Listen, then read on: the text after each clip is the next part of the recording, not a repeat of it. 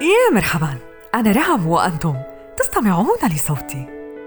اليوم أنا وفنجاني في حديث حول صناعة المحتوى الإلكتروني بالموبايل. وفي انتظار ضيفي المميز لنتحدث عن هذا الموضوع أكثر وبكل موضوعية. ضيفي اليوم هو مستشار للاتصال والعلاقات الدولية أكاديمي في مجال الصحافة الإلكترونية والإعلام. ومدرب متمرس في مجال الإعلام الاجتماعي وصاحب مؤلفات أدبية. آخرها كان عندما تكلم الحديد. تاريخ الإذاعة في البحرين. السيد مهند النعيمي. مرحبا بك مهند. قبل أن نبدأ أخبرني ما هي قهوتك؟ سعيد إني أكون معاك في أول بودكاست. في الواقع أنا مو مدمن قهوة لكن إن سألتيني عن قهوتي المفضلة فهي flat white أو Spanish latte البارد. هذا هو فنجانك وهذه قهوتك. نعيش في عصر متقلب. تجاوز الحدود وجعل العالم قرية صغيرة مترابطة عبر منصات إلكترونية. مما دفع الجميع للاستثمار في مهاراتهم وفي الأجهزة الذكية لإعداد وتقديم المحتوى. والتميز به بكل تنافسية. فكيف بدأت الرحلة معك؟ وما أثر معرفة التطبيقات ومنصات التواصل الاجتماعي والمهارات على إعداد المحتوى؟ في الواقع ريهام أنا إنسان الحمد لله أعشق التجارب التحديات وكنت دائما ما كنت أقرأ وأحضر العديد من ورش ودورات تدريبية اللي كانت تستشرف المستقبل. وكانت تقول دائما كلهم كانوا يقولون إن الإعلام الإلكتروني هو اللي راح يكون مستقبلنا. فقررت وقتها إني أخطي هذه الخطوة عبر إنشاء صحيفة خبر عاجل البحرين وهو بدا كمجموعة إخبارية ثم تحول إلى صحيفة إلكترونية وفعلا هذه التجربة كانت من أفضل التجارب في حياتي اللي لها الفضل في اللي وصلت له اليوم. قصة خبر عاجل. البحرين تم توثيقها الحمد لله كأول تجربة لصحافة المواطن في الأجهزة الذكية وكانت كأول مجموعة أيضا إخبارية على مستوى الخليج والشرق الأوسط. وهذه التجربة حفزت ناس كثيرة في الدول اللي في المنطقة يعني لاستنساخ هذه التجربة وقتها. وشفنا الحمد لله بعدها ظهور العديد من المجموعات الإخبارية. خدمة خبر عاجل البحرين كانت قائمة على استغلال الموبايل. وقتها كان البلاك بيري في 2007 ومع بداية ظهور ال messenger والحمد لله قدرنا نطوع التقنية لخدمة الناس وتقديم محتوى إخباري لهم. نعود بك إلى الانطلاقة في مجال إعداد المحتوى الإلكتروني عبر الهاتف المحمول. لحظات ومواقف منها كانت لك دروسا وعبرة. في الواقع إحنا نعيش في زمن انتشرت فيه المنصات وصارت تغطي كل حياتنا. والمؤسف أن اختلط الغث بالسمين في مجال المحتوى مثل ما يقولون البقاء الأقوى. ولكن في ال social media البقاء الأقوى في المحتوى. يمكن قصة خبر عاجل البحرين رغم أني أنا صحفي يمكن من 2002 إلا أنها كانت فعلا القصة الأهم اللي اعتبرها التحول الأبرز في حياتي.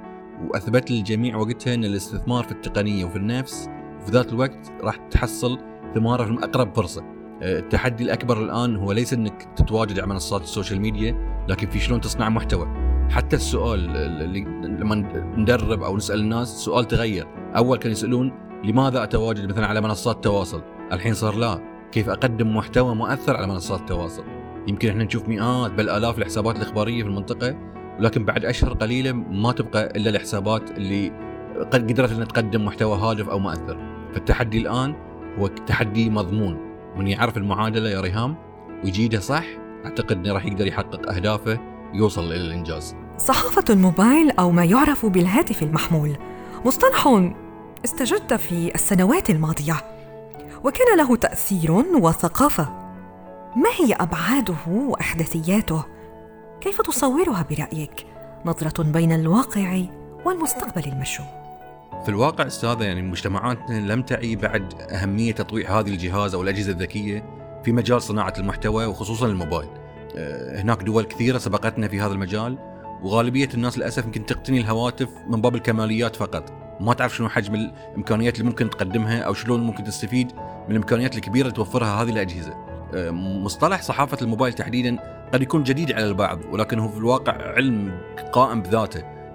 ويمكن جائحه كورونا الأخيرة راح تكون إن شاء الله تكون سبب رئيسي في الاستغلال الأمثل لهاي لهذه الأجهزة، خصوصا بعد ما شفنا إن انتقلت كل الاجيال إلى التعليم عن بعد واضطرت الجميع إنه يكتسب مهارات في صناعة المحتوى سواء للشأن التعليمي وحتى مجال تغطية الأشياء جوانب الحياة عبر اللي هو الموبايل. على المستوى الأكاديمي أقدر أقول لك إن المتتابع المتابع أو متخصص في مجال صحافة الموبايل يؤلمه كثيرا إن عدم إدراك البعض لأهمية دور هذا الجهاز بين يدينا بحيث إني أنا أقدر فعلا أروج حق الإنجاز اللي أنا سويته وأبرزه لكن الحمد لله الجانب المشرق شوية إن هناك كثير من الجامعات بدأت فعلا تأخذ خطوات جادة آه، في ادراج صحافة الموبايل كمقرر دراسي آه، وتحوله فيما بعد لتخصصات يعني أشمل أو أوسع. وخصوصا إحنا نشوف قاعد الحياة الصحفية التقليدية عندنا في البحرين أو حتى في المنطقة بدات تتغير من صحافة تقليدية إلى صحافة تفاعلية تعتمد بشكل كبير على الناس والصوت والصورة وأعتقد إن حان الوقت حاليا إن فعلا إن نشوف مقررات صحافة الموبايل سواء في المدارس أو في الكليات إن تكون مقررات رئيسية نستغني عن بعض التخصصات اللي يمكن ما تخدمنا أو ما تخدم خريج الإعلام في البحرين أو غيره. في ظل افتقارنا للمنهجيات في مجال الصناعة الصوتية ومجال التعليق الصوتي. كيف بإمكاننا أن نبني ونكون الهوية الإلكترونية؟ عالم البودكاست يمكن بعد هو جديد علينا. على مجتمعاتنا. ممكن هو موجود من أكثر من ثمان سنوات في بعض الدول لكن إحنا يعتبر لنا جديد. وهني نقدر نقول دور الجامعات والكليات والجمعيات الإعلامية المهنية تحديدا إنه فعلا تسلط الضوء على المستقبل الجاي مستقبل الصوت أو مستقبل مجال التعليق الصوتي أو صناعة البودكاست.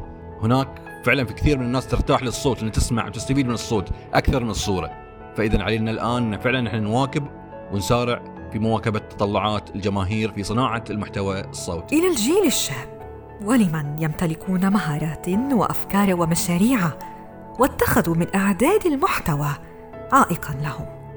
ماذا تقول؟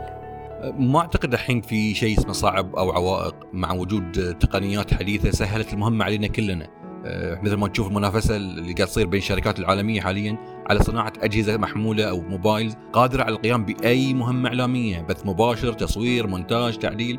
وأيضا قاعد نشوف إن المنافسة أيضا بين الشركات العالمية انه شلون يصممون تطبيقات تسهل من ذي المهمة.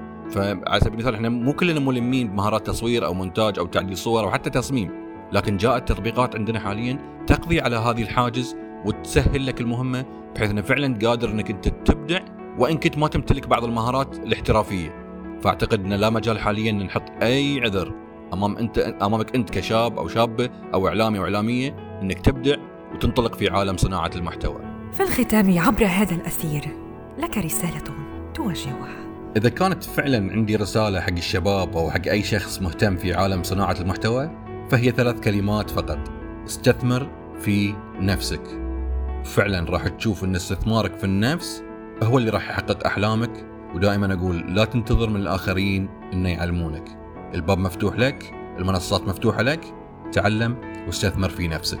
أسعدتنا استضافتك معنا في هذه الهمسة مهند. شكرا لك ونلقاكم في حلقة جديدة مع ضيف مميز. أنا رام وأنتم تستمعون لصوتي.